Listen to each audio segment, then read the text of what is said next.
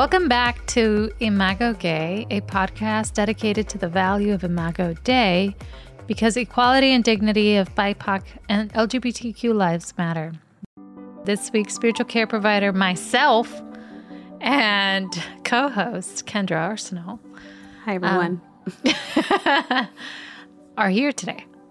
In this episode, we are continuing our Redefine series, creating bigger boxes for a bigger God. Today, we're tackling the pinnacle of faith and what it all relies on, and that is the belief in God or the belief that there is something bigger out there.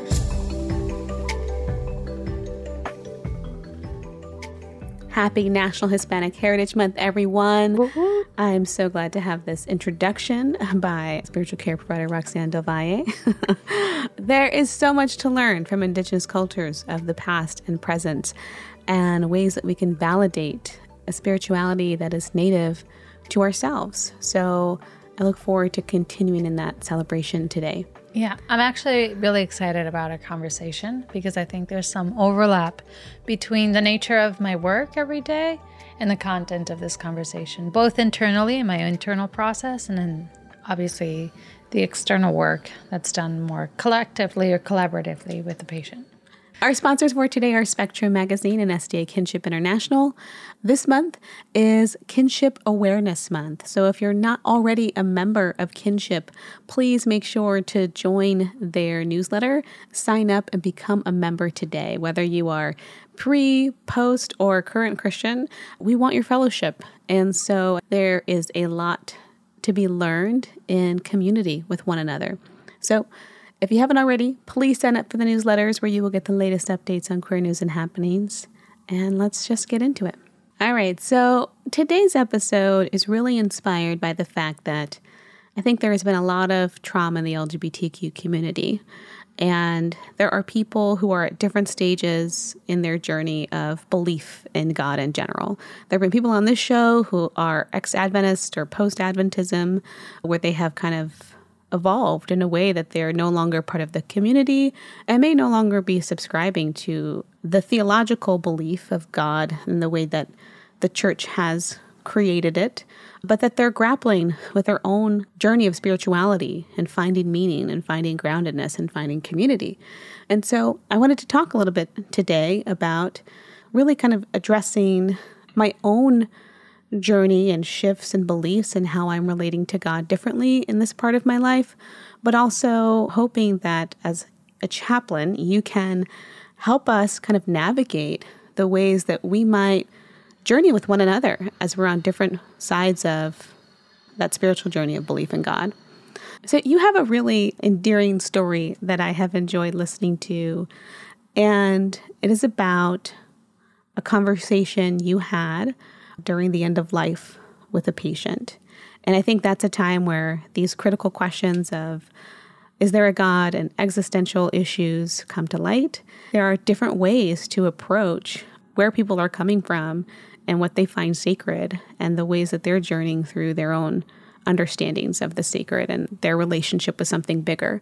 So, if you could, maybe you can start us off with that story. Yeah, I'd love to. So, I was called to meet with a woman who had been battling cancer for a while, but ultimately she was on her deathbed. There was no more after this that could be done, and she was very aware of that. And it was interesting because she had this Christian background, but here she was talking about reincarnation and how she feared that her soul might actually come back and in a different form. We all have our theories, but none of us have an assurity of what comes after life. And she was afraid that she might be reincarnated as a cat. As a cat. yeah. And so I think it was a really interesting conversation. And in her rational mind, she was like, I know this is probably a stupid fear that I have, but but what if? What if I come back as a cat? Yeah.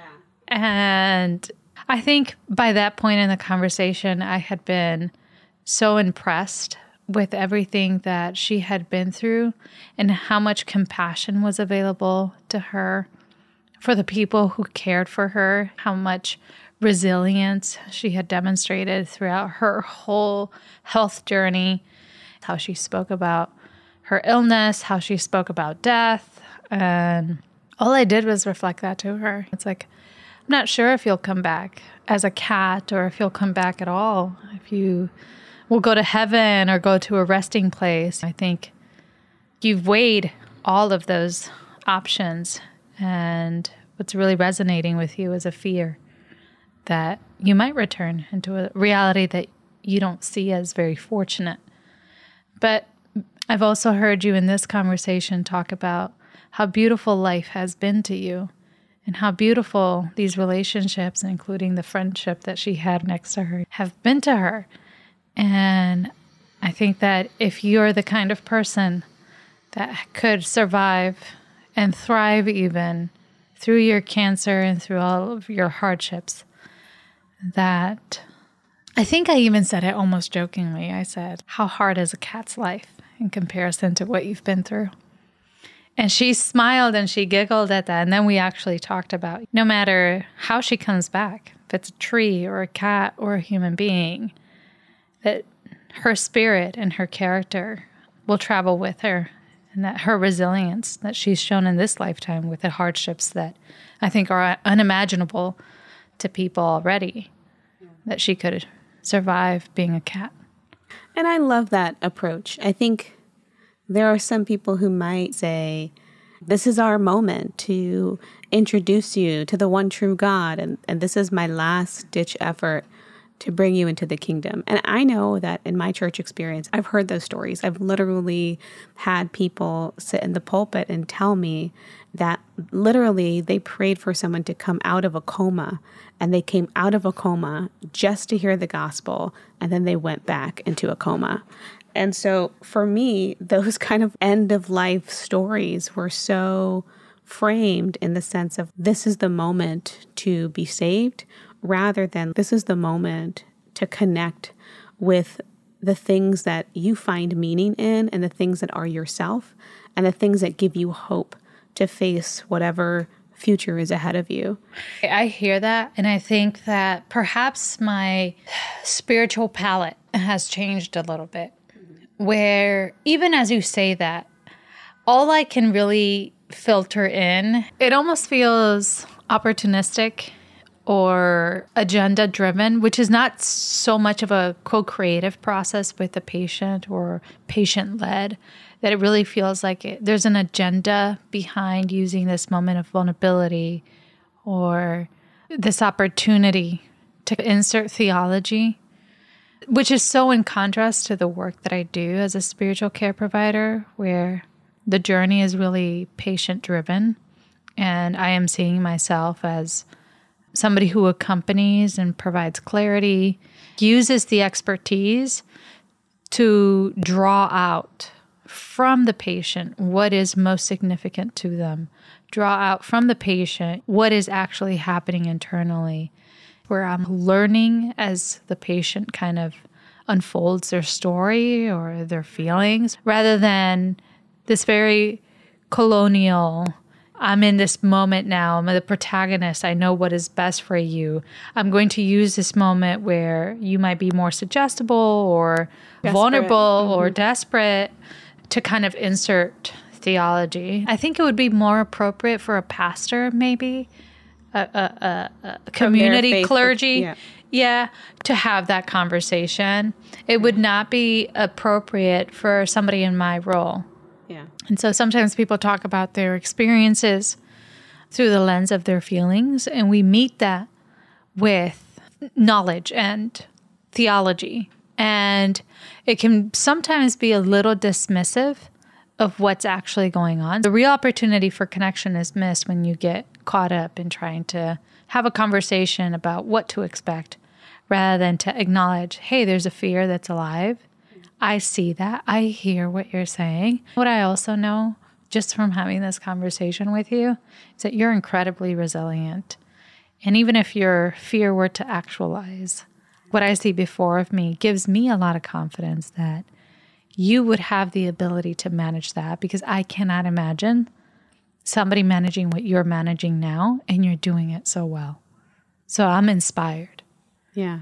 Which is a very different conversation. Well, well, it's a contradiction of your own theology that right, you right. would be reincarnated. Well, let's see what the Bible has to say about reincarnation. And I think so for me, the way that my outlook on the world and on God have been changing is interesting because I spent three and a half years at a seminary and I come out of that seminary not wanting to talk at all about theology. And what I realize, kind of the space that I'm in now, is I I feel I'm leaning more into the God of mystery. And the reason why I say that is because I think sometimes we go down this this searching for knowledge of who God is, how many follicles of hair are on his head, how how how picky can we get about how's the end time going to play out, what's heaven going to be like. Let's even dissect the Trinity in a way that is just so concrete that I think sometimes we don't admit what we actually don't know about God. And I think when we begin to say, well, we know everything there is to know, and this is what I know, it leaves not a lot of room for God to surprise you. Also, for the view of God to become bigger than the boxes that we have built. And when I think about building boxes, think about the story of David and how David wanted to build God a temple. And before then, God was traveling in tents. And so I think even the work that we're doing to build bigger boxes, David wanted to build a temple and kind of mined different pieces of gold and jewels and timber to build a bigger box, is really what this is about. This whole process of wanting to help give tools for people to create a bigger place for God to stay in their own minds. And when I think about the knowledge, everything that we know or as Adventists presume to know about God, that all of that knowledge could not translate into a kinder approach towards LGBTQ people. Me having experienced that, me having witnessed that happen to other people, it does begin to say, what good is your knowledge if it doesn't have feet and hands? What good what good is it to know what happens exactly at the end times if you're not learning about how to be a good steward of the earth now, of people now. And I think there have been questions that have risen to the top of my priority rather than thinking, what's going to happen when I die? A part of me is like, I'm not going to figure that out until I get there. There are some doors you don't walk through until you walk through them. But what I do realize is that there are some things that I can know. And for me, it has more to do with the attributes of what I would call God or what I would call good. It requires ethical thinking that I am putting into practice the ways that my participation in relationships, in society, and even smaller communities, how am I being intentional about the ways that I show up into those spaces in a way that is considerate of human beings. I just want to comment on how much I appreciate the imagery of building a temple, calling back to that story and using as a as a metaphor for what we try to do when we create an image of God in our own minds and we try to honor and make room for God in our lives. Just making a metaphor out of this process of saying, I want to make room for God in my life. I want to build a temple for God to inhabit in my life. And even Solomon says, after building this grand temple, recognizes that the whole world cannot contain you. Yeah, that we can try to make it bigger and bigger and bigger, and it cannot contain God. I think the second thing that I appreciate is we like to think of ourselves very differently than the Pharisees and the Sadducees of Jesus' time.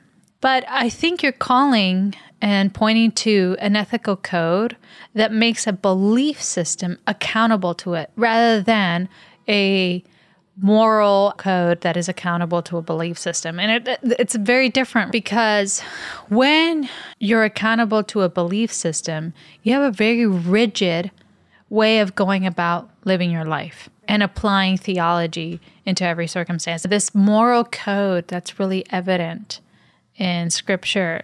And not so much in the fine details but just how do we avoid harming the world around us? How do we avoid harming ourselves and look to honor god in creating secure relationships with the people around us? It reminds me of what jesus says in the book of john and when he is giving the blind man sight you know i have come that those who see may become blind and those who are blind may see.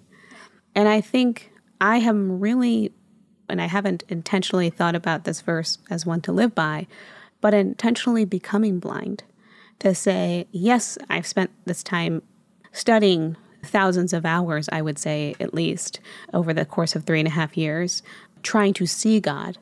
And now I am closing my eyes and I want to walk through life a little more intuitively, a little more using the other senses that I have my ears, my touch, my smell, to heighten these other sensory experiences, faculties, because I think that my eyes are actually blind in the sense that when we've gotten to the place where we've picked a theology apart and we're so sure and certain, I think that's precisely when we lose who God actually is. I can see myself in the person who wants to get it right. And I think that's why it's so important. At some point in the creation of this podcast. I know that there's there was a real intention to have theological answers. This is the exegetical analysis of this text, and this is how we're justifying it. And the more we did that, not only did we find more answers that proved God was more spacious and kind towards the LGBTQ community, but also how irrelevant those arguments are to one's experience. And I don't mean that in a dismissive way of scripture. I don't mean that to say that there's no room for theology, that there's no room to have intellectual conversations. I'm just saying that's all it has been. And we have not held the impact of that theology accountable to that belief. We know that there is a limitation to knowledge. I mean, just the same thing if anybody has ever struggled with any addiction, I think a lot of life habits also fall into the vein of addictions. There are things that don't necessarily change with knowledge.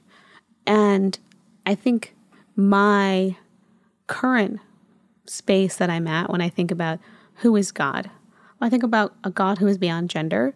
I think that we've often visualize God as an old man with a white beard sitting in a cloud and is often very masculine. The historicity of Jesus, I'm not going to argue about him being a man, but I will say that Paul makes statements about long hair being a shame for men and that it is a glory for women.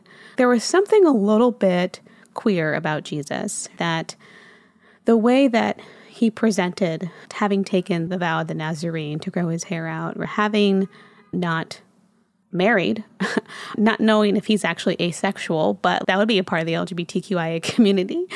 I think there's so much that we could look at the Godhead and see more of a they them, see the, the elements of the feminine.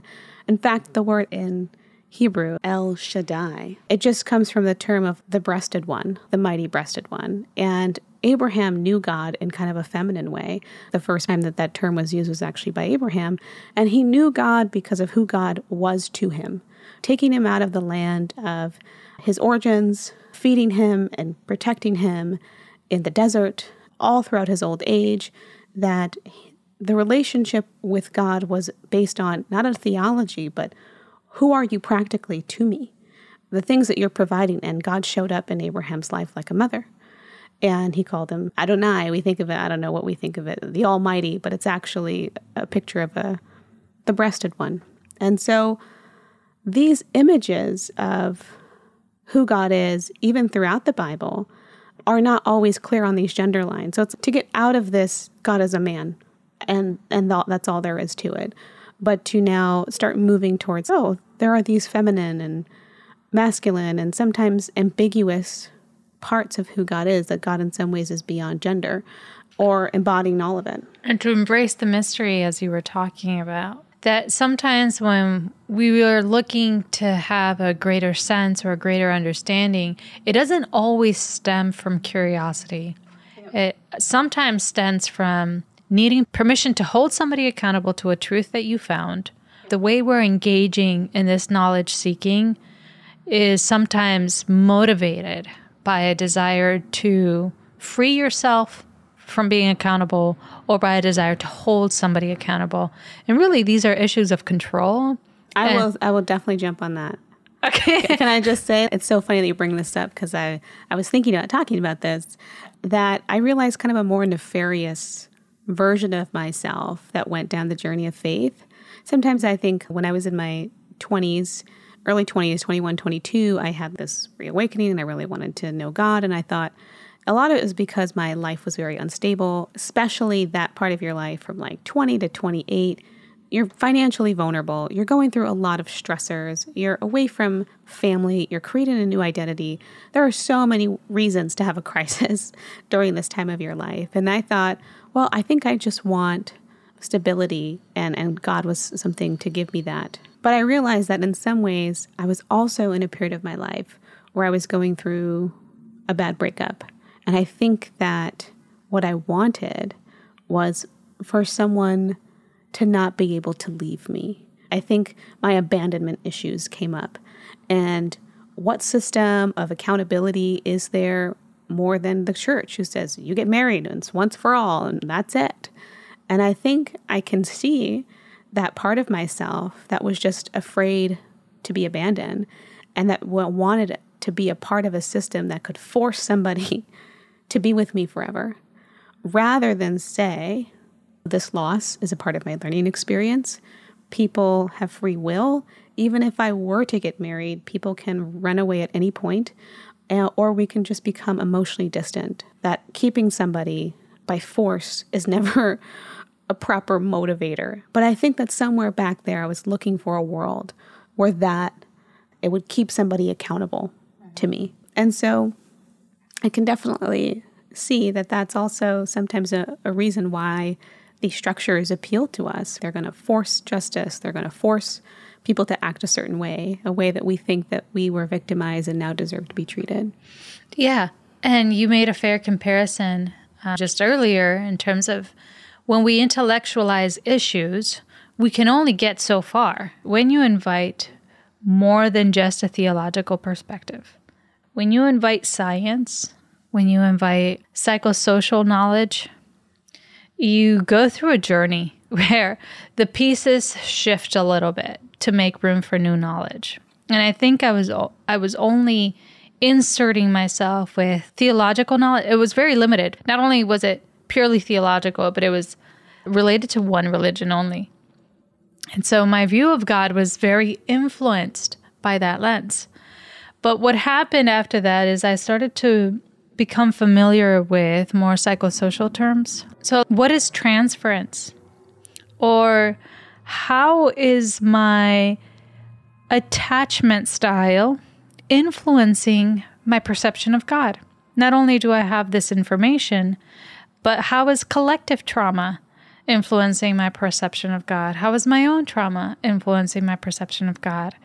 Why is it that this person can read God in this text as a very loving and kind father, and I experience that same text as a very revengeful, very angry father? I think when I started to realize that I was projecting onto God all of the things that I was taught I should be ashamed of, I began to read scripture differently. I was able to differentiate myself. I was able to differentiate my parental figure. I only knew to experience God in the masculine form.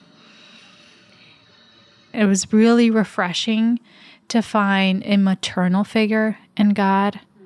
I remember asking myself if I had a daughter, how would I want her to be treated? And then imagining that whatever I would say to this daughter is what God, in the most feminine way, in the most motherly way, would offer me. And in exploring that, I found a new God. I found a new relationship. I was never taught to hear God in that maternal instinct kind of way. But the reality is that you cannot untangle your experience from your perception, and you cannot remove your bias from your theology. So, uh, unless you start to become hyper aware of how your upbringing, your country, your politics, your advantage or disadvantage in life, your traumas, your illnesses have played a role in your perception of reality, then you really are walking in blind, thinking you understand God, but you don't even understand yourself. How could anybody come to any conclusions about others when they don't even know what is working, what systems are working within them? for me, I'm really wanting to move into my ethical brain, but also into my intuitive brain. And I think there is something to be known about God when I have just now considered myself blind.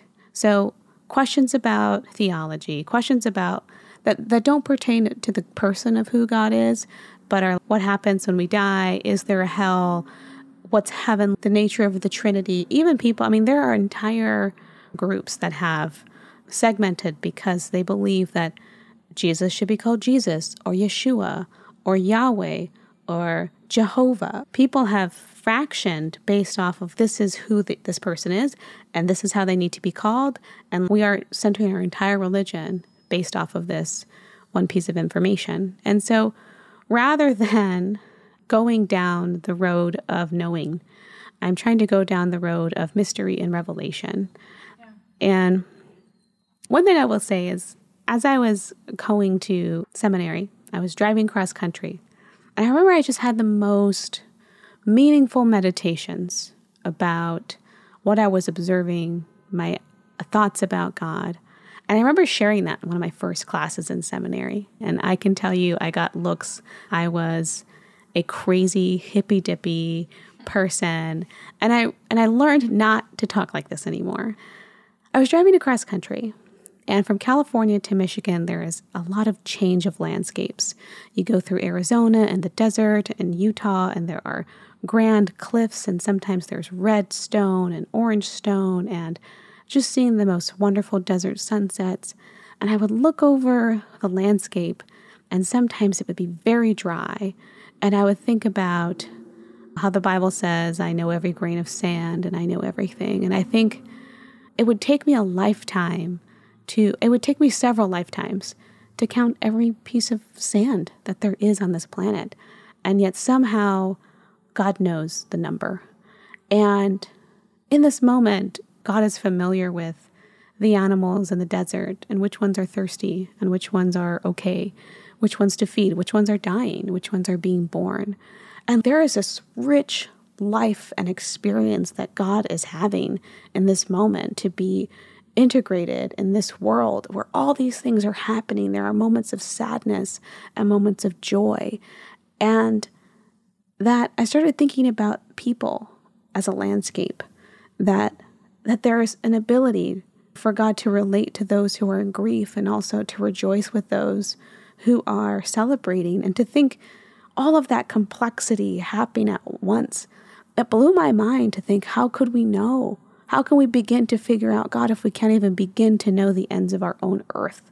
How can we begin to figure out just, I mean, if I had that experience, if I had the experience of 8 billion people on planet Earth, including the animals, and having that incredible connection with everything that is living, I would have the most wise thoughts that could ever be obtained. I think I'm wise sometimes because I observed a couple things and I said, mm, look at that. But there is a level and depth of humanity that is happening if I do believe that this person is having this experience. How can I begin to even enter into that? It's so vast to me. And I entered into the seminary, and the response was, that's hippy dippy BS, or that's that's weird to think that way we need to go down the channel of what we know God. This is a Trinity, and this is salvation, and this is justification. This is what yeah, happens when you die. Yeah, that we have to have answers, and that we have to have great truths and beliefs around who God is. That we can't just feel the reverence and, and experience a sense of awe and reverence for the mystery that contains it all. I am so overwhelmed, even just picturing what you described. And it's just me entering into my imagination. I think you in that moment really appreciating how grand, how uncontainable God is, and, and just having the most respect for a kind of intelligence that could hold all of that and and remain consistent. And if we were to have that type of look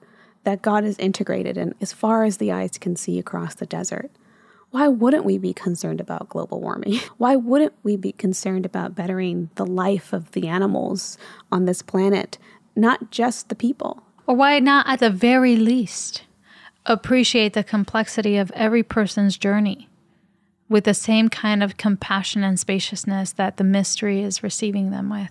and meeting them with. And God does not run out of patience, being so aware of all of the evil that we're aware of, and, and yet having this grace and this continuity. Resilience. Yes. Yeah. And, and I could see that being a great motivator to do good. I think there's a great incentive. If I were to believe God as this divine spirit having this multiplicity of experiences of of dryness and of joy, of hardship and of glee, why wouldn't I want to be a part of the reparation of that?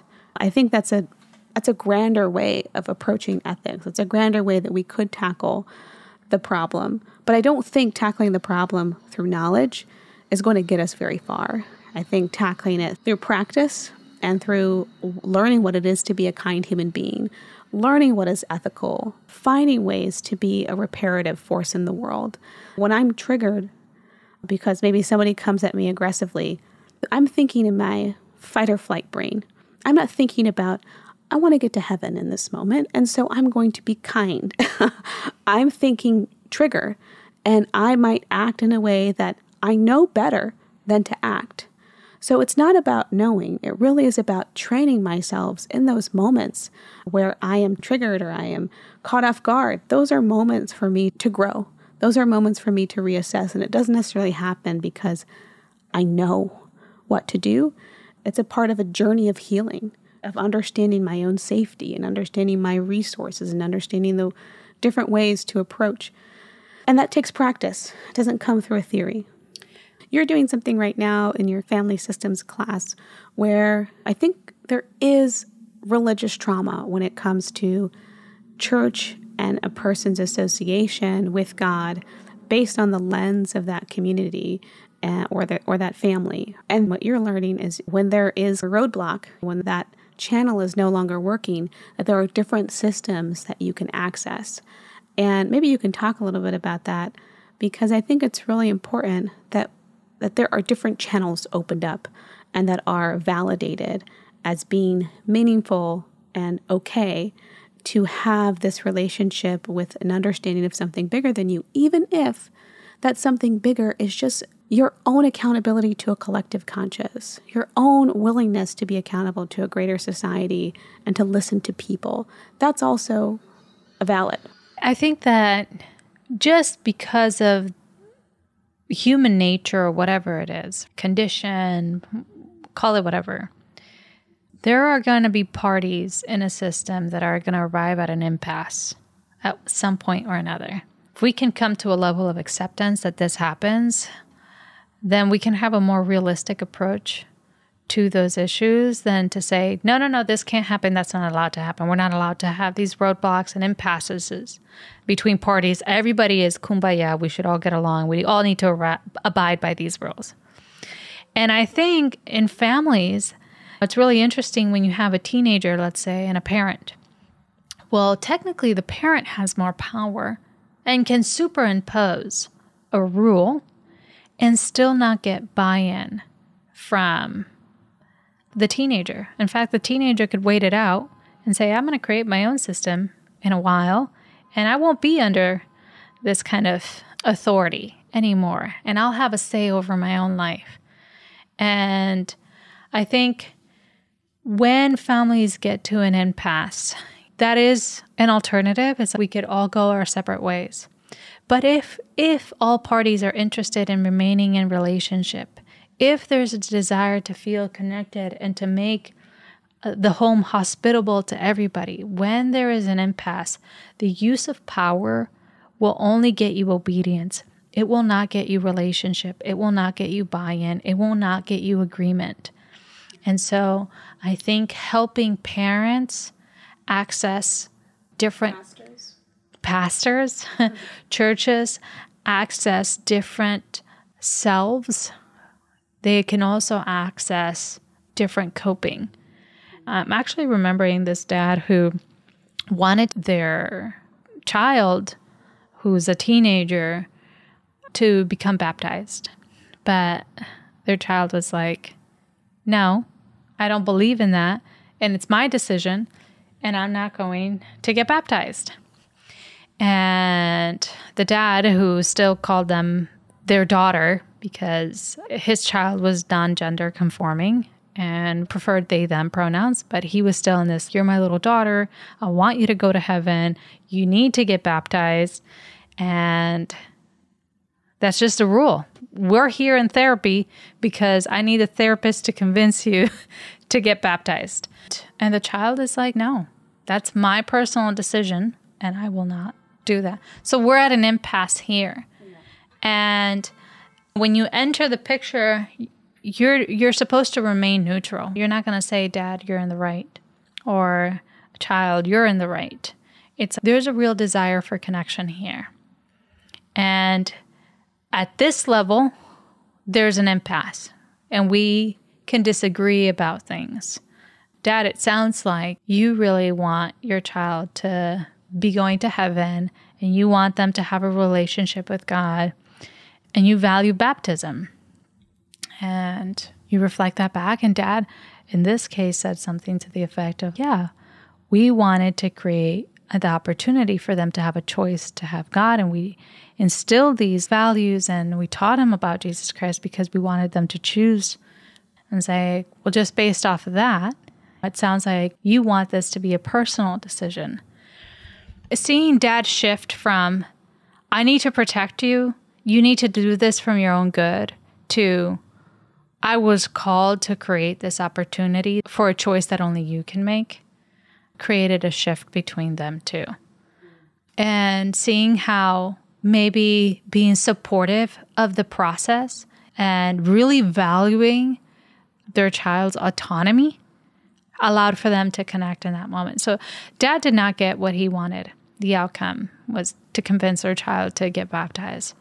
But he discovered that he valued their child's decision to choose Christ in a meaningful way more than he valued the practice of it, anyways. And so, how could in their relationship he introduce a version of God that their child would be more interested in rather than force a version of God onto them? Yeah. I think the main point is that sometimes we become guardians uh, and arbiters of God's truth as a way to help God or help us or help people. And we forget that the very point of it all is to protect an order of love rather than a specific person or player.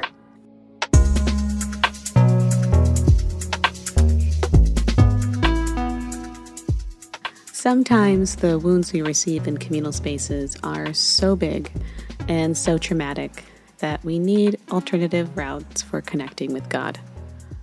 Picking up the Bible and attending exclusive gatherings like non affirming churches can sometimes be more triggering for those in the LGBTQ community because of the rejection they have experienced at the hand of religion.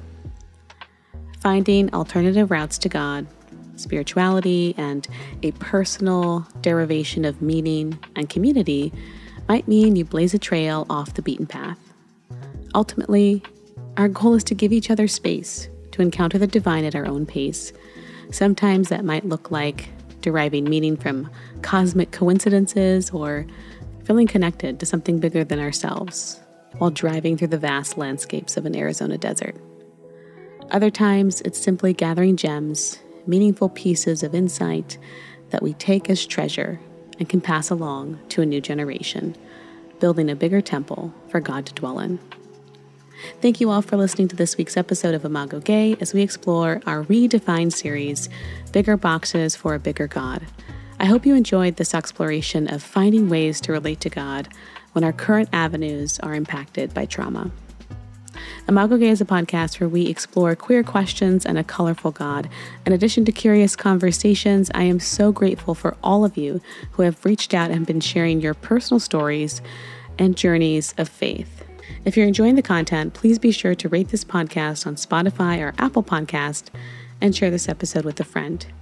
As a reminder, this month is Kinship Awareness Month, so please sign up and become a member if you are not already. You can do so at sdakinship.org or you can follow them at SDA Kinship on Instagram. If you'd like to follow our co host today, spiritual care provider Roxan Del Valle, you can do so on Instagram at Roxanne Marie. And if you'd like to reach me, you can write to me at Kendra Arsenault with an X on Instagram or Facebook. You can also follow our sponsors for today Spectrum Magazine at spectrummagazine.org and SDA Kinship International. And be sure to sign up for their newsletters where you will get the latest updates on queer news and happenings. This episode was created and engineered by yours truly and sponsored by Spectrum Magazine and SDA Kinship International.